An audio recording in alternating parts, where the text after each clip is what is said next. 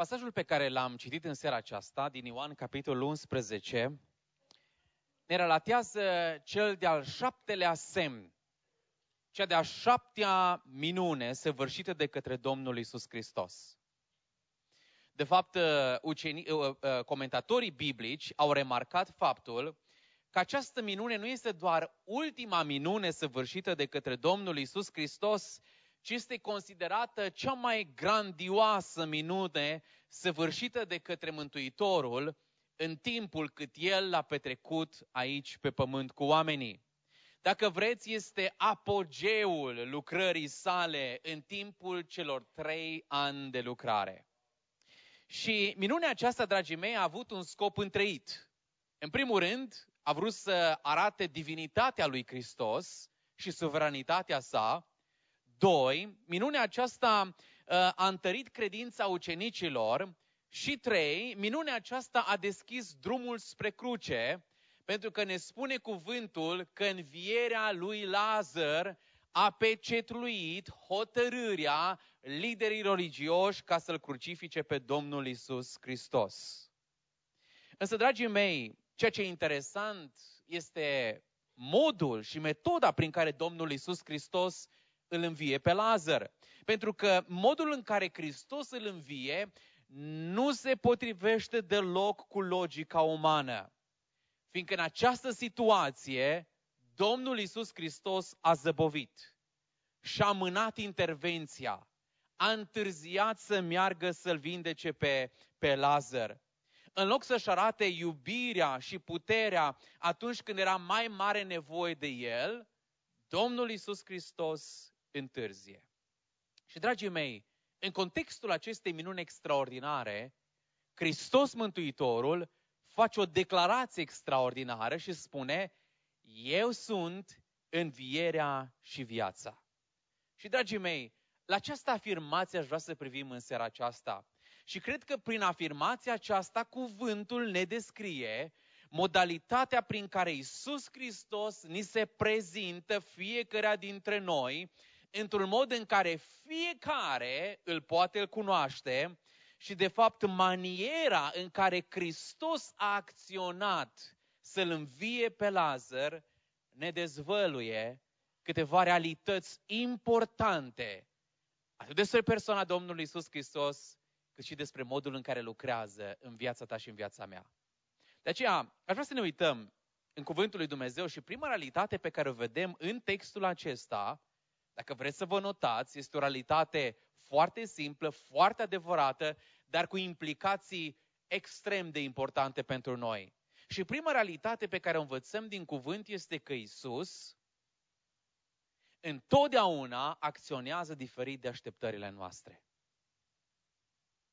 Isus Hristos acționează diferit de așteptările tale și ale mele.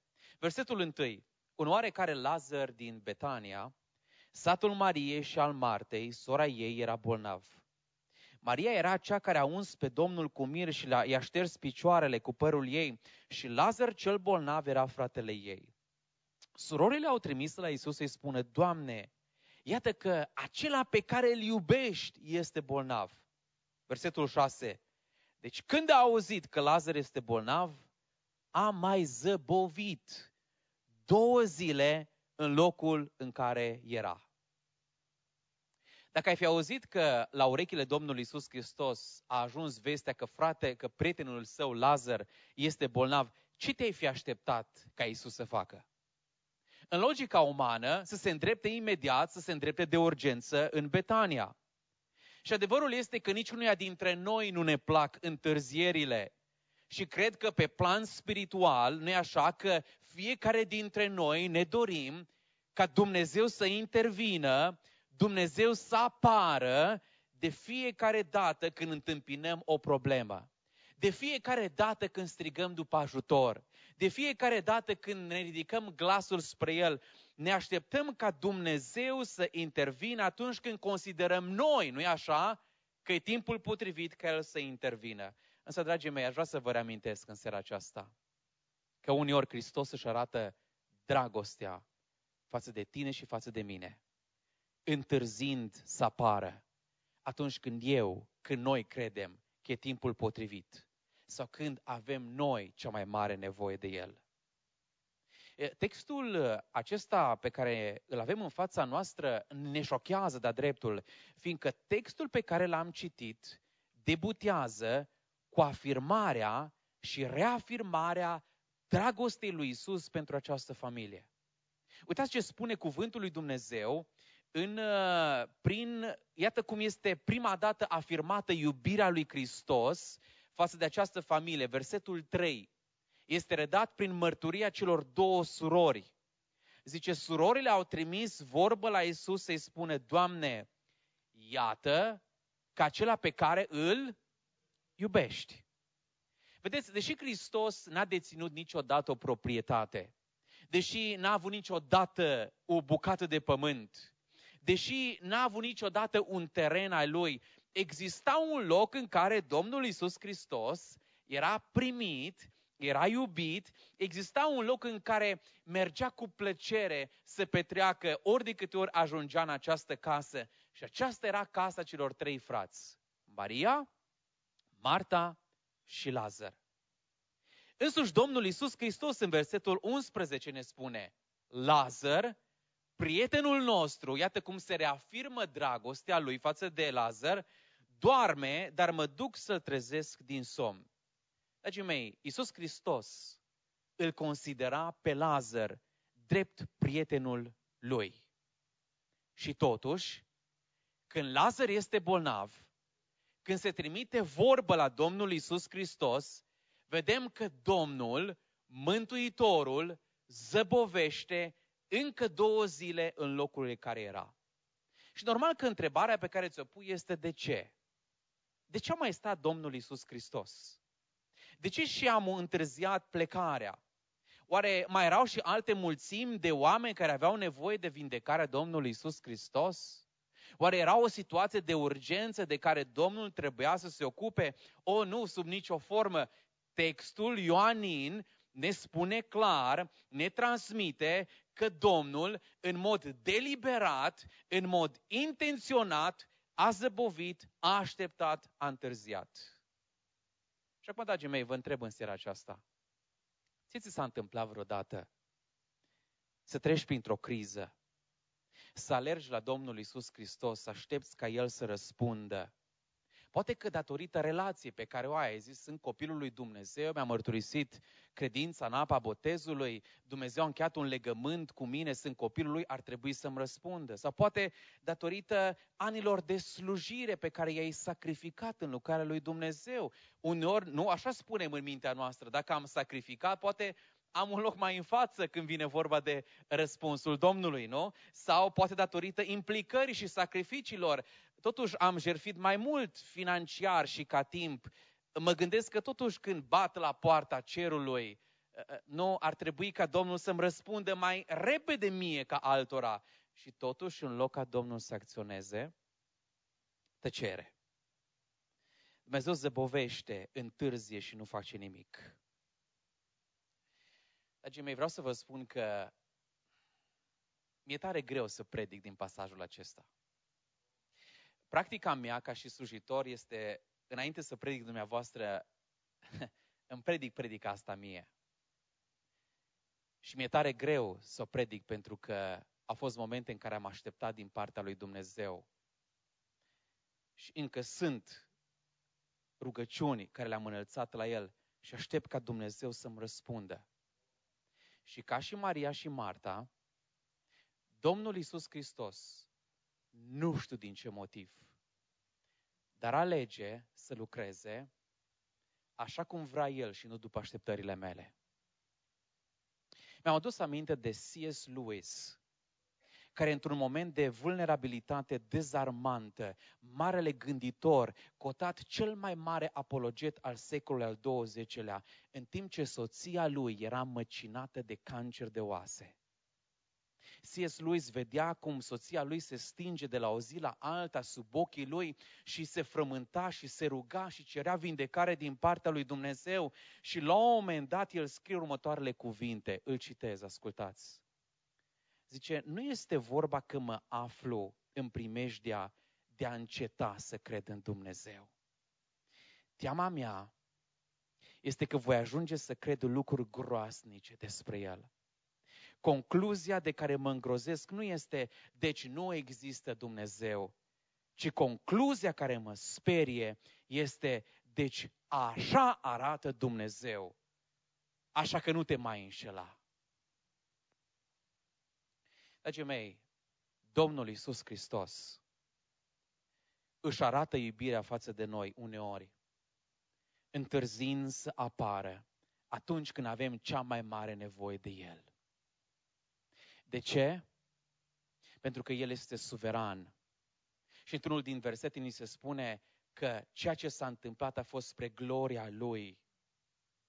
Ă, putea Domnul Iisus Hristos să-L vindece pe Lazar de la distanță. A făcut-o cu așa de multe ocazii. A făcut-o cu slujbașul acelui roman. De la distanță a spus un cuvânt și omul acela s-a vindecat. Putea să o facă în diferite moduri, putea să o facă. De ce n-a intervenit? De ce n-a spus nimic? De ce a mai zăbovit? De ce a întârziat? O să găsim răspunsul la această întrebare spre finalul mesajului.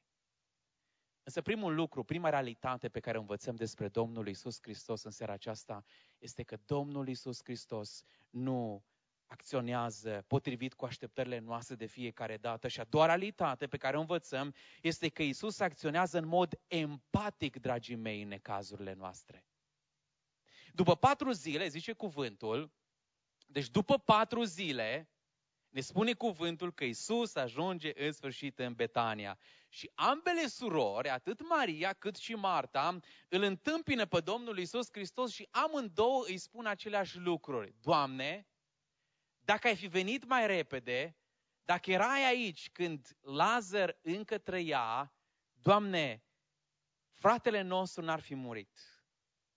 Dar știți ce e interesant? Interesant cum autorul Ioan subliniază modul diferit în care cele două, Maria și Marta, se raportează la suferința prin care treceau. Pentru că, dragii mei, reacția lor este și reacția noastră, este și reacția ta și reacția mea și ăsta este modul în care fiecare dintre noi procesăm experiențele prin care trecem. Vedeți, sunt unii dintre noi care atunci când trec prin suferință, știți cum trec? Vorbesc foarte mult. Își exteriorizează sentimentele și suferința și durerea vorbind, dând afară totul. Pe când alții dragii mei, țin în ei, simt lăuntric totul și nu spun nimic. Nu plâng, nu-și exteriorizează sentimentele. De ce? Pentru că fiecare dintre noi avem felul nostru de a ne reporta la suferință. Ce frumos le abordează Domnul Isus Hristos pe fiecare. Știind atât de bine că amândouă sunt așa de diferite. Observați, Martei Domnul Isus Hristos îi vorbește mult Martei, Domnul Iisus Hristos îi răspunde la întrebări. Mariei, Domnul Iisus Hristos nu-i spune prea multe, se așează lângă ea și plânge împreună cu ea. O, Marta îl întâmpină primul. Marta este cea care ia inițiativa.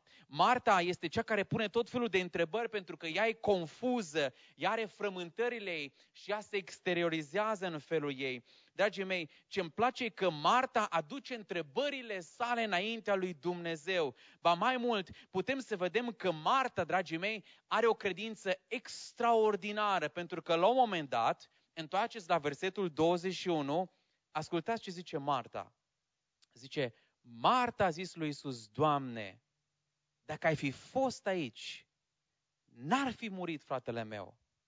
Dar și acum știu că orice vei cere de la Dumnezeu, îți va da Dumnezeu.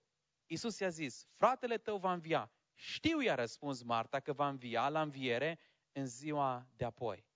Și apoi vă rog să citiți acasă dialogul dintre Domnul Isus Hristos și Marta pe tema aceasta de la versetul 25 până la versetul 27.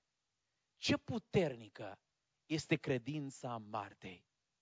Marta înțelege că Domnul Isus Hristos are puterea să învieze morții și dacă Domnul Isus Hristos, dacă Dumnezeu poate să învie morții, la finalul istoriei, El poate să învieze și acum și a spune, Doamne, cred că Tu ești Hristosul Fiului Dumnezeu. Și tot Marta, care ia inițiativa, este cea care merge la soră sa și o duce pe Maria. Și acum Maria, uitați-vă la Maria, Maria repetă aceleași cuvinte, Doamne, zice, dacă ai fi fost aici, n-ar fi murit fratele meu. Acum nu știu dacă Maria s-a luat după Marta, dacă a copiat aceleași cuvinte, însă cel mai probabil că Maria a spus aceste cuvinte și apoi a izbucnit în plâns. Dar uitați-vă cu câtă grijă, cu câtă atenție Domnul Isus Hristos se apropie de fiecare. Cât de înțelept este Domnul, cât de empatic acționează în necazul lor. Și, dragii mei, așa acționează Domnul și în dreptul nostru. În dreptul Marie, în dreptul Martei care și-a pus întrebările acestea, Hristos a arătat divinitatea sa. În dreptul Mariei, o femeie, sim, o femeie sensibilă, Iisus Hristos și-a arătat umanitatea sa, dragii mei. Cum știe El să se apropie de fiecare dintre noi? Personalizat, atât de diferit de fiecare dintre noi. Cât de atent, dragii mei, cât de înțelept este Domnul Isus Hristos. Cât de atent este El la suferința și la necazurile noastre prin care trecem fiecare dintre noi. Vedeți, autorul Ioan e foarte interesant, surprinde, nu știu dacă ați fost atenți, trei mari sentimente, trei mari emoții ale Domnului Isus Hristos. Unu zice, Domnul a suspinat în Duh, doi, Domnul s-a tulburat în sine și trei, Domnul a plâns. În alte cuvinte, Domnul Isus Hristos, în situația aceea, a plâns văzând starea neajutorată a Mariei și a Martei și a umanității pe care femeile acestea o reprezentau. O, Domnul se cutremură, Domnul suspină în Duhul lui văzând neajutorarea ei și văzând neajutorarea ta și neajutorarea noastră și neputința noastră și starea noastră decăzută în păcatul acesta, dragii mei. Domnul Iisus Hristos se apropie de fiecare dintre noi. Știți de ce? Pentru că în sentimentele Lui, pentru că în emoțiile Lui se vede dragostea Lui pentru copiii săi. Doamne, îți mulțumim pentru aceasta. De ce a trebuit Hristos să se întrupeze? Dragii mei, sunt așa de multe în răspunsuri la această întrebare, dar cred că unul dintre răspunsuri la întrebarea de ce a trebuit Hristos să vină pe acest pământ și n-a putut să facă lucrarea de răscumpărare din ceruri, cred că unul dintre răspunsuri este ca să înțeleagă starea noastră neajutorată. A venit aici și a văzut-o și te-a văzut pe tine și m-a văzut pe mine și a văzut starea ta și îți cunoaște starea ta de săptămâna prin care ai trecut. Și Hristos, dragii mei, a suspinat. Hristos n-a fost indiferent. Hristos n-a fost de piatră. Cuvântul îl descrie cuvântul întrupat, slăvit să fie numele Lui. Mă uit la textul acesta și o întrebare care se ridică este de ce a plâns Domnul? Nu era El Dumnezeu? Nu era El atot știitor? Nu era El omniscient? Nu știa El că în câteva minute îl va învia pe Lazar? De ce a plâns Domnul Isus Hristos atunci? Și unul dintre răspunsurile este pentru că L-a iubit pe Lazar, pentru că Lazar era prietenul său, dragii mei. Și vedeți, uneori mă gândesc că este așa de greu să ne-l imaginăm pe Domnul Isus Hristos în umanitatea sa. Vedeți, de multe ori îl imaginăm pe Iisus Hristos și îl vedem în atributele sale dumnezeiești și e foarte bine, dar aș vrea să vă spun că Iisus Hristos când a fost pe acest pământ a avut sentimente umane. Când vorbește Biblia despre umanitatea Lui, noi ne gândim că a suferit frig, a suferit foame, dar umanitatea Lui reprezintă mai mult decât atât. Cuvântul spune că acum stă la dreapta Tatălui și mijlocește cu suspine necrăite pentru copiii săi, pentru mine și pentru tine. Dumnezeul om, dragii mei, când a fost pe acest pământ, a avut sentimente și emoții foarte puternice care au concordat cu situația respectivă. De ce? Pentru că în seara aceasta noi nu ne închinăm unei pietre, noi nu ne închinăm unui Dumnezeu distant, Noi ne închinăm unui mântuitor care îți înțelege situația, care empatizează cu suferințele noastre, care ne înțelege și chiar dacă te rogi și chiar dacă ceri și chiar dacă răspunsul nu vine și mă întreb, Doamne, de ce nu vine răspunsul? Am încredințarea în seara aceasta că El empatizează cu mine.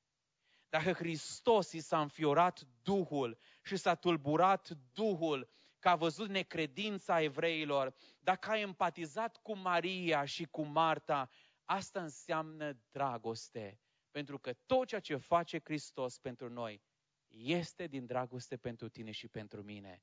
Slăvit să fie numele Lui în seara aceasta. Ce realități învățăm despre Domnul? Eu sunt învierea și viața. Este că Isus acționează diferit de așteptările noastre. Isus empatizează cu necazurile noastre.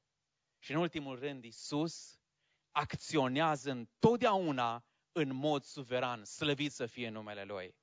Este foarte interesant, dragii mei, că Ioan ține să menționeze în versetul 39, întoarceți cu mine la versetul 39, că Isus a ajuns în Betania după ce Lazar era mort de patru zile. Acum, de ce e important detaliul acesta? Uh, în cultura iudaică din vremea aceea circula o poveste cu tâlc. Și povestea spune în felul următor. Trei evrei stăteau la o poveste, la o discuție. Și ei s-au întrebat unul pe altul, ce ai vrea să se spună la mormântarea ta? Și primul evreu a spus, domnule, la înmormântarea mea aș vrea să fie evidențiate toate realizările mele, tot ce am făcut eu în viața mea. Al doilea a zis, domnule, la înmormântarea mea, eu vreau să fie amintiți toți oamenii pe care eu i-am influențat de-a lungul vieții mele. Al treilea, uh, cel mai sincer, s-a uitat la ei și a zis, știți ce mi-aș dori eu la mormântarea mea? Deci să se uite oamenii la mine și să zică la un moment dat, vai de mine, se mișcă, trăiește, uite că nu-i mort. Și, dragii mei, dacă ai fi fost un evreu în secolul I, ai fi auzit de cel puțin de un mort la mormântarea căruia oamenii au spus, vai de mine, uite-te la el că trăiește, că nu-i mort. De ce? Datorită medicinei primitive care se practica pe atunci, era foarte posibil ca un mort să nu fie cu adevărat mort, pentru că unii morți, așa zici morți, ori au experimentat o comă, au trecut prin comă, ori și-au pierdut cunoștința. Așa că nu erau rare cazurile în care oamenii care trebuiau să fie morți se mișcau și vreau să vă spun că în vremea aceea era suficient sau au fost suficiente cazuri de oameni care n-au murit încât să se contureze o lege a mormântării care spunea că mormântul trebuia lăsat deschis trei zile. Pentru că timp de trei zile te puteai aștepta la o minune. Adică după timp de trei zile mortul putea să iasă din mormânt. Ă, drept urmare, dacă în cele trei zile nu s-a întâmplat nimic, în a patra zi mormântul era închis pentru că trupul începea să intre în putrefacție și toată lumea se resemna că nu o să mai aibă loc nicio altă minune. Acum, Ioan. Ioan ține să menționeze că Domnul Isus Hristos, când a ajuns în Betania? A patra zi. Dar să vă spun ceva mai interesant. E foarte interesant că dintre toate cele șapte minuni pe care le consemnează Ioan în Evanghelia lui, nu apare nici învierea fiicei lui Air și nici învierea fiului văduvei din Ain. Și amândouă au fost minuni care au avut loc, care au avut de-a face cu învieri din morți. De ce s-a întâmplat lucrul acesta? Pentru că înțelegerea pe care o am și mulți comentatori sublinează în felul următor. Învierea, cele două învieri, da, au stârnit mult entuziasm, însă entuziasmul s-a dus foarte repede. De ce? Pentru că oamenii știau că în intervalul celor trei zile, după ce pui un om în mormânt, orice minune se poate întâmpla. Așa că oamenii evrei, când au văzut minunile acestea, în mintea lor i-au zis, domnule, s-a mai întâmplat așa ceva. Ei, noi astăzi știm din cuvântul lui Dumnezeu că cele două învieri au fost cât se poate de reale și nimeni nu le poate contesta. Însă, dragii mei, în cazul acesta, Ioan amintește faptul că Domnul a ajuns în a patra zi. De ce? Ca să se consemneze faptul că învierea lui Lazar a fost o înviere cât se poate de credibilă și care nu poate să fie contestată și care nu poate să fie explicată. Învierea lui Lazar, dragii mei, a arătat divinitatea și autoritatea Domnului Isus Hristos. Dragii mei, Ioan capitolul 11 are o singură temă foarte importantă. Ioan, ca, Ioan capitolul 11, ca toată Evanghelia după Ioan, este o invitație la credință pentru tine și pentru mine. Minunea aceasta, selectată de către Duhul lui Dumnezeu și consemnată în scris de către Evanghelistul Ioan, a avut ca scop ca noi toți să credem. Vă redau versetul 15, cuvintele Mântuitorului. Și zice el, și mă bucur că n-am fost acolo pentru ca voi să credeți. Provocarea Domnului Isus Hristos pentru Marta, în timp ce vorbea cu ea, a fost, crezi tu lucrul acesta? Marta, crezi tu că eu sunt Fiul lui Dumnezeu? Marta, nu mă interesează că tu crezi la nivel intelectual că va avea loc învierea din morți. Vreau să te întreb, acum, crezi tu faptul că învierea din morți nu este doar o promisiune viitoare? Crezi tu, Marta, că învierea din morți sau că învierea și viața este o persoană în carne și oase? Crezi tu că eu care stau în fața ta sunt cel care dă viața veșnică? Și ne spune cuvântul că Marta a făcut o afirmație și o declarație de calibrul lui Petru. Și zicea, da, Doamne, a zis ea, cred că Tu ești Hristosul, Fiul lui Dumnezeu care trebuia să fie în lume. Dragii mei, asta este credința mântuitoare. Și la asta se așteaptă Domnul Isus Hristos din partea fiecare dintre noi. Asta este credința mântuitoare și întreg capitolul 11, învierea lui Lazar a fost a avut ca scop ca fiecare dintre noi să credem. Să crezi tu în seara aceasta în înțelepciunea lui Dumnezeu. Să crezi în puterea lui Hristos. Să crezi în intervenția lui Hristos. Să crezi în lucrarea lui Hristos. Să crezi că Domnul Isus Hristos este Domnul și Mântuitorul tău personal să crezi în seara aceasta că El este învierea și viața și că oricine, dragii mei, oricine crede în Domnul Isus Hristos, nu va muri niciodată slăvit să fie numele Lui. De aceea versetele 45 și 46 ne spun că în ziua aceea unii iudei, când au văzut minunea, au crezut. Iar alții s-au dus la ridele religioși și au spus ce a făcut Hristos și și-au împietrit inima. Vreau să te întreb în seara aceasta, tu din ce categorie faci parte?